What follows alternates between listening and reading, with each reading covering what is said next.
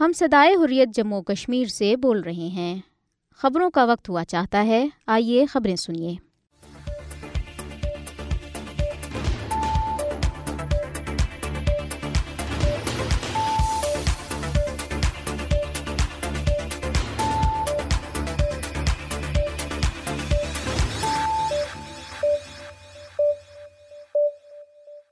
بسم اللہ الرحمن الرحیم۔ یہ صدا حریت جموں کشمیر ہے۔ اب آپ عبد الرحمن سے خبریں سنیے۔ سب سے پہلے اہم خبروں پر ایک نظر۔ غیر قانونی طور پر بھارت کے زیر قبضہ جموں کشمیر میں کل جماعتی حریت کانفرنس کی قیادت نے بھارتی فوجوں کی طرف سے نہتے کشمیریوں کے قتل عام، گرفتاریوں، گھروں پر چھاپوں اور انسانی حقوق کی دیگر خلاف ورزیوں پر شدید تشویش کا اظہار کیا۔ ادھر قابض فوجیوں نے کشمیریوں کی اندھادھند گرفتاریوں کا سلسلہ جاری رکھتے ہوئے ضلع بارہ میں مزید دو کشمیری نوجوانوں کو گرفتار کر لیا۔ پاکستان میں انسانی حقوق اور خواتین کو با اختیار بنانے کے بارے میں نگراں وزیر اعظم کی معاون خصوصی مشال حسین ملک نے کشمیر اور فلسطین جیسے دیرینہ تنازعات کے پرامن حل کو یقینی بنانے کے لیے بین المذاہب ہم آہنگی کو فروغ دینے کی ضرورت پر زور دیا۔ بھارت کے اپنے معتبر میڈیا گروپز نے چھبیس اکتوبر کو کپواڑہ میں کنٹرول لائن کے ساتھ بھارتی قابض فوجیوں کی طرف سے آزاد کشمیر کے رہائشی پانچ افراد کے قتل کے مودی حکومت کے دعوے پر سوالات اٹھائے ہیں، جنہیں درنداز قرار دیتے ہوئے قتل کر دیا گیا تھا۔ تحریکی حریت جموں کشمیر کے کنوینر غلام محمد صفی نے کہا ہے کہ بھارت اسرائیل سے شہ پا کر مسلم اکثریتی جموں کشمیر کو نسل کشی کے ذریعے مسلم اکثریتی علاقے میں تبدیل کرنے کے ایجنڈے پر عمل پیرا ہے۔ اب خبریں تفصیل کے ساتھ۔ غیر قانونی طور پر بھارت کے زیر قبضہ جموں کشمیر میں کل جماعتی حریت کانفرنس کی قیادت نے بھارتی فوجوں کی طرف سے نہتے کشمیریوں کے قتل عام، گرفتاریوں، گھروں پر چھاپوں اور انسانی حقوق کی دیگر خلاف ورزیوں پر شدید تشویش کا اظہار کیا ہے۔ حریت قیادت نے سری نگر میں جاری ایک بیان میں کلگام اور کپواڑہ میں حال ہی میں شہید ہونے والے کشمیری نوجوانوں کو شاندار خراج عقیدت پیش کیا۔ اور وادی کشمیر میں گھروں پر چھاپوں کے دوران بے گناہ کشمیری نوجوانوں کی گرفتاری کی شدید مذمت کی۔ انہوں نے کہا کہ کشمیری شہدہ کی قربانیاں ہر گزرائے گاہ نہیں جائیں گی۔ انہوں نے بھارتی تسلط سے آزادی کی جدجہد جاری رکھنے کے کشمیریوں کے عزم کا اعادہ کرتے ہوئے لوگوں پر زور دیا کہ وہ بھارتی ریاستی دہشت گردی اور غیر قانونی قبضے کے خلاف متحد ہو جائیں۔ انہوں نے اقوام متحدہ یورپی یونین اور او آئی سی کے علاوہ امریکہ اور چین سمیت عالمی طاقتوں پر زور دیا کہ وہ مسئلہ کشمیر کو اقوام متحدہ کی قراردادوں کے مطابق حل کرانے کے لیے اپنا کردار ادا کریں۔ انہوں نے خبردار کیا کہ مسلم اکثریتی جموں کشمیر میں مودی حکومت کی ہندوتوا پالسیاں جنوبی ایشیا کے خطے میں تباہی کا باعث بنے گی۔ حریت قائدین نے بھارت اور مقبوضہ کشمیر کی مختلف جیلوں میں نظر بند کشمیری سیاسی رہنماؤں کی حالت اظہار پر گہری تشویش کا اظہار کرتے ہوئے انسانی حقوق کی بین الاقوامی تنظیموں سے اپیل کی۔ کہ وہ کشمیری نظر بندوں کی حالت اظہار کا نوٹس لیں اور ان کی رہائی کے لیے بھارت پر دباؤ بڑھائیں۔ ادھر مقبوضہ کشمیر میں نیشنل کانفرنس کے نائب صدر عمر عبداللہ نے کہا ہے کہ مقبوضہ جموں کشمیر کی صورتحال مودی کے زیر قیادت بھارتی حکومت کے دعووں کے برعکس بالکل بھی نارمل نہیں ہے۔ انہوں نے کہا کہ اگر مقبوضہ علاقے کی صورتحال معمول کے مطابق ہوتی تو جموں کشمیر میں اب تک انتخابات ہو چکے ہوتے۔ عمر عبداللہ نے کپواڑہ میں صحافیوں سے گفتگو کرتے ہوئے سوال کیا کہ اگر مقبوضہ علاقے کی صورتحال معمول کے مطابق ہے تو جموں کشمیر میں انتخابات کیوں نہیں کرائے جا رہے؟ انہوں نے مزید کہا کہ کل سری نگر میں دن دہاڑے ایک پولیس افسر کو گولی مار دی گئی۔ انہوں نے راجوری کا بھی حوالہ دیا جہاں ہر ہفتے کوئی جڑپ یا جعلی مقابلے کی اطلاعات ملتی ہیں۔ انہوں نے مودی حکومت سے کہا کہ کیا یہ معمول کی صورتحال ہے؟ People's alliance for Gupkar declaration کے رہنماؤں کی طرف سے ایک دوسرے پر تنقید کے بارے میں ایک سوال کے جواب میں عمر عبداللہ نے کہا کہ انہوں نے کسی کے خلاف کوئی بات یا کسی پر کوئی تنقید نہیں کی۔ انہوں نے کہا کہ گزشتہ کئی مہینوں سے ہمیں نشانہ بنایا جا رہا ہے، تاہم اس کے باوجود انہوں نے کسی کی پر کوئی تنقید نہیں کی۔ عمر عبداللہ نے گزشتہ ہفتے پارٹی کے ایک پروگرام میں پی ڈی پی رہنماؤں کی طرف سے نیشنل کانفرنس پر تنقید کے بارے میں کہا کہ اگر پی ڈی پی ماضی کی بات کر سکتی ہے تو وہ بھی اس بارے میں بات کر سکتے ہیں۔ ادھر مقبوضہ کشمیر کے ضلع بارہ مولہ میں بھارتی فوجوں نے دو مزید کشمیری نوجوانوں کو گرفتار کر لیا۔ قابض فوجیوں نے نوجوانوں کو منگل کو صبح ضلع کے علاقے ڈانگر پورہ میں محاصرے اور تلاشی کی ایک کارروائی کے دوران گرفتار کیا۔ فوجیوں نے ان نوجوانوں کی گرفتاری کا جواز پیش کرنے کے لیے انہیں ایک مجاہد تنظیم کا کارکن قرار دیا، جو اقوام متحدہ کی سلامتی کونسل کی قراردادوں کے مطابق اپنے ناقابل تنسیق حق حق خدراجت کے حصول کے لیے جدوجہد جاری رکھے ہوئے ہیں۔ ادھر سری نگر، کپواڑہ، پلوامہ، اسلام آباد، کلگام، راجوری اور پنچ اضلاع کے مختلف علاقوں میں بھارتی فوجوں کی محاصرے اور تلاشی کی کارروائیاں جاری رہی۔ پاکستان میں انسانی حقوق اور خواتین کو با اختیار بنانے کے بارے میں نگراں وزیراعظم کی معاون خصوصی مشال حسین ملک نے کشمیر اور فلسطین جیسے دیرینہ تنازعات کے پرامن حل کو یقینی بنانے کے لیے بین المذاہب ہم آہنگی کو فروغ دینے کی ضرورت پر زور دیا ہے۔ مشال حسین ملک نے ناروے کے شہر اوسلو میں ایک گرجا گھر کے دورے کے دوران مسیحی پادری سے گفتگو کرتے ہوئے کہا کہ ہم پاکستان اور مقبوضہ کشمیر میں بین المذہب ہم آہنگی پر پختہ یقین رکھتے ہیں اور مذہب کو دوسروں کے استحصال کے لیے استعمال نہیں کیا جانا چاہیے۔ انہوں نے مزید کہا کہ فسطائیت کا کوئی مذہب نہیں۔ بھارت کے غیر قانونی زیر قبضہ جموں کشمیر میں جاری خون ریزی اور غزہ میں فلسطینیوں کی نسل کشی کا ذکر کرتے ہوئے مشال ملک نے کہا کہ دنیا بھر کے ننانوے فیصد لوگ جنگ نہیں بلکہ امن چاہتے ہیں۔ ہندوتوا ذہنیت کے تحت بھارت میں بڑھتی ہوئی مذہبی منافرت کے بارے میں انہوں نے کہا کہ اس سلسلے میں بشپ اور اسلامی علماء دین کے علاوہ دیگر مذہبی مبلغین کو بھی دہشت گردی کی لانت اور دنیا بھر میں فسطائیت کے بڑھتے ہوئے رجحانات کو ختم کرنے کے لیے کردار ادا کرنا چاہیے۔ بھارت کے اپنے معتبر میڈیا گروپس نے چھبیس اکتوبر کو کپواڑہ میں کنٹرول لائن کے ساتھ بھارتی قابض فوجیوں کی طرف سے آزاد کشمیر کے رہائشی پانچ افراد کے قتل کے مودی حکومت کے دعوے پر سوالات اٹھائے ہیں۔ جنہیں درنداز قرار دیتے ہوئے قتل کر دیا گیا تھا۔ کلکتہ سے شائع ہونے والے بھارتی انگریزی روزنامے ٹیلی گراف نے اپنی رپورٹ میں کہا ہے کہ کنٹرول لائن کے دوسرے جانب آزاد کشمیر کی وادی نیلم کے گاؤں کے رہائشوں کی کئی ویڈیوز میں دعویٰ کیا گیا ہے کہ یہ پانچوں افراد ان کے رشتہ دار ہو سکتے ہیں جو چھبیس اکتوبر کو لاپتہ ہو گئے تھے۔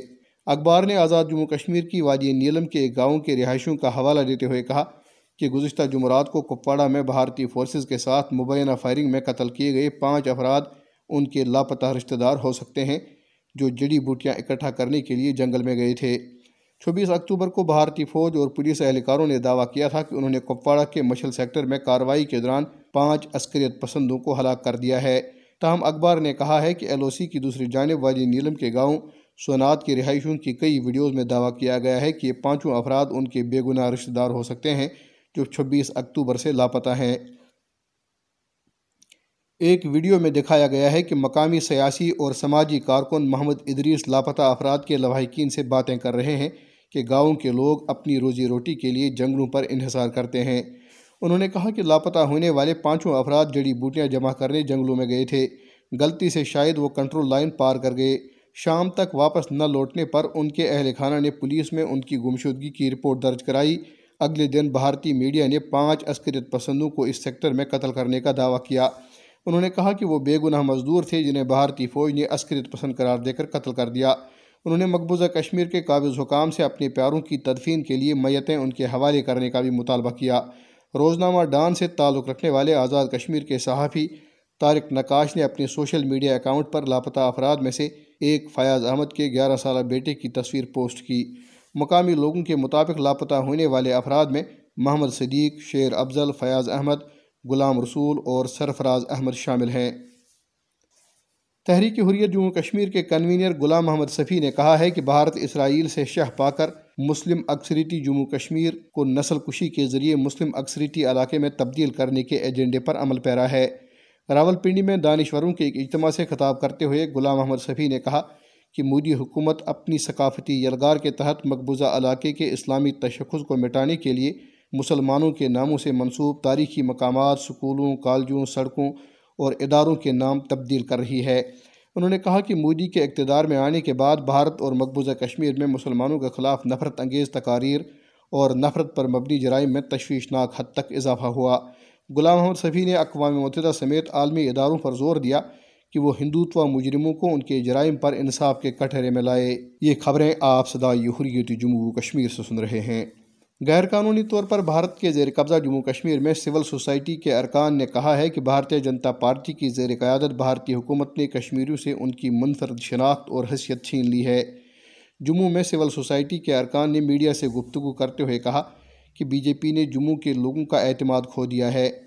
ان کا کہنا تھا تو ہندوتوا پارٹی نے جموں کے لوگوں کو دھوکہ دیا اور ان کا استحصال کیا۔ انہوں نے مزید کہا کہ بی جے پی نے ہماری منفرد شناخت، حیثیت اور تمام بنیادی اور سیاسی حقوق چھین لیے ہیں۔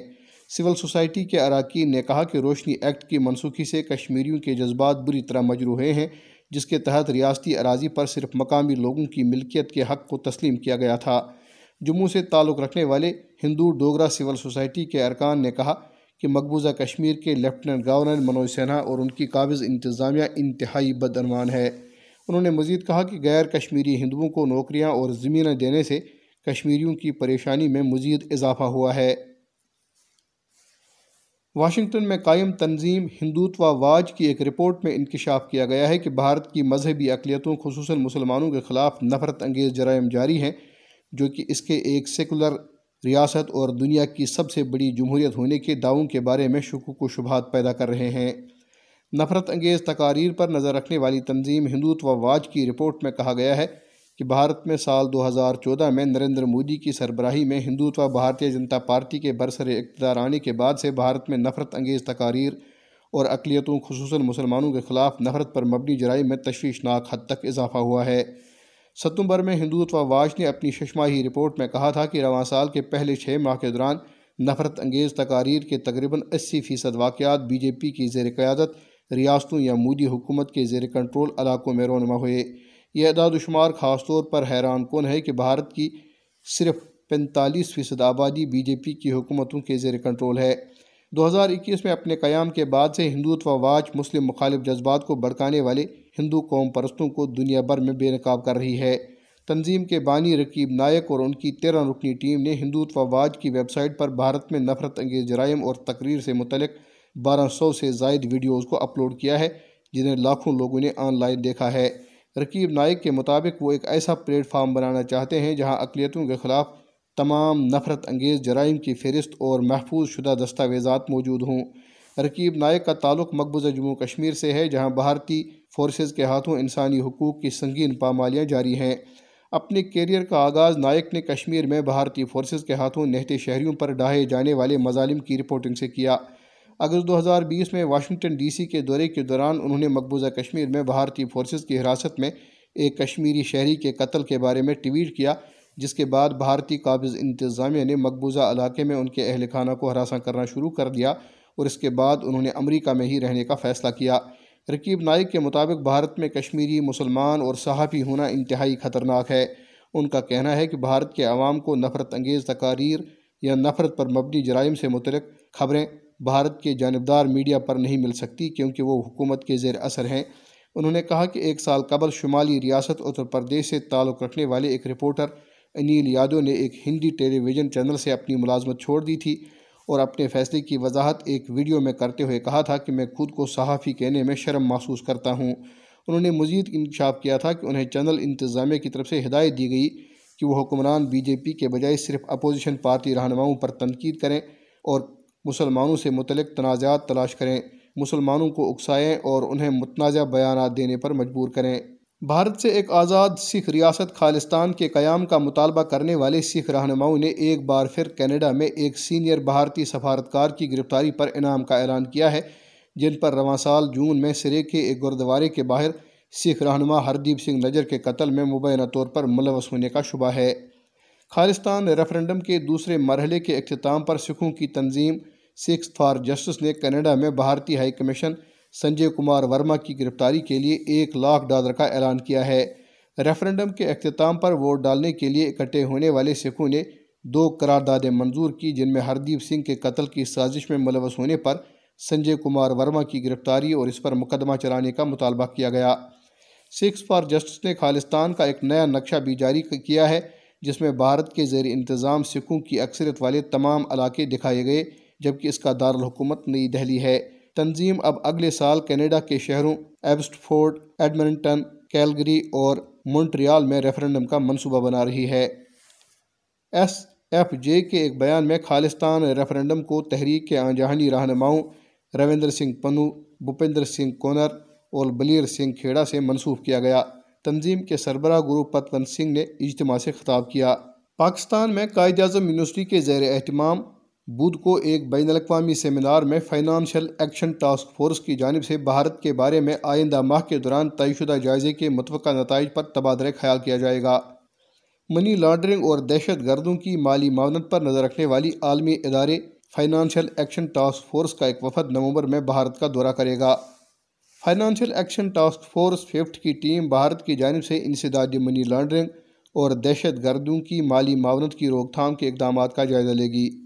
بھارت کا جائزہ فائنانشل ایکشن ٹاسک فورس کی جانب سے طے کردہ گیارہ فوری نتائج پر مبنی ہوگا، جن میں انسدادی منی لانڈرنگ اور دہشت گردی کی مالی معاونت کی روک تھام کے فریم ورک شامل ہیں۔ قائد اعظم یونیورسٹی کے اسکول آف پالیٹیکس اور آئی آر ڈپارٹمنٹ کے زیر اہتمام منعقد ہونے والے سیمینار میں تقریباً تین سو پی ایچ ڈی اسکالرز معروف صحافی اور بین الاقوامی مندوبین شرکت کریں گے۔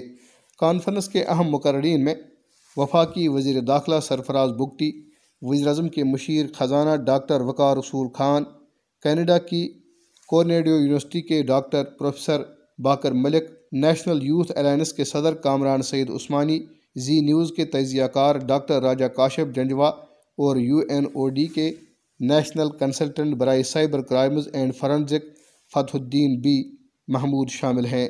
سیمینار کے مقررین میں پاکستان میں المیہ دین بیروت کے bureau chief Bakr Younis Al Arabiya T V channel Qatar کے برار خالد اور قائد اعظم یونیورسٹی کے ڈاکٹر ظفر نواز جسپال بھی شامل ہیں۔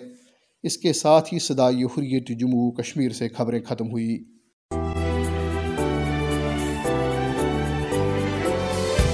کشمیر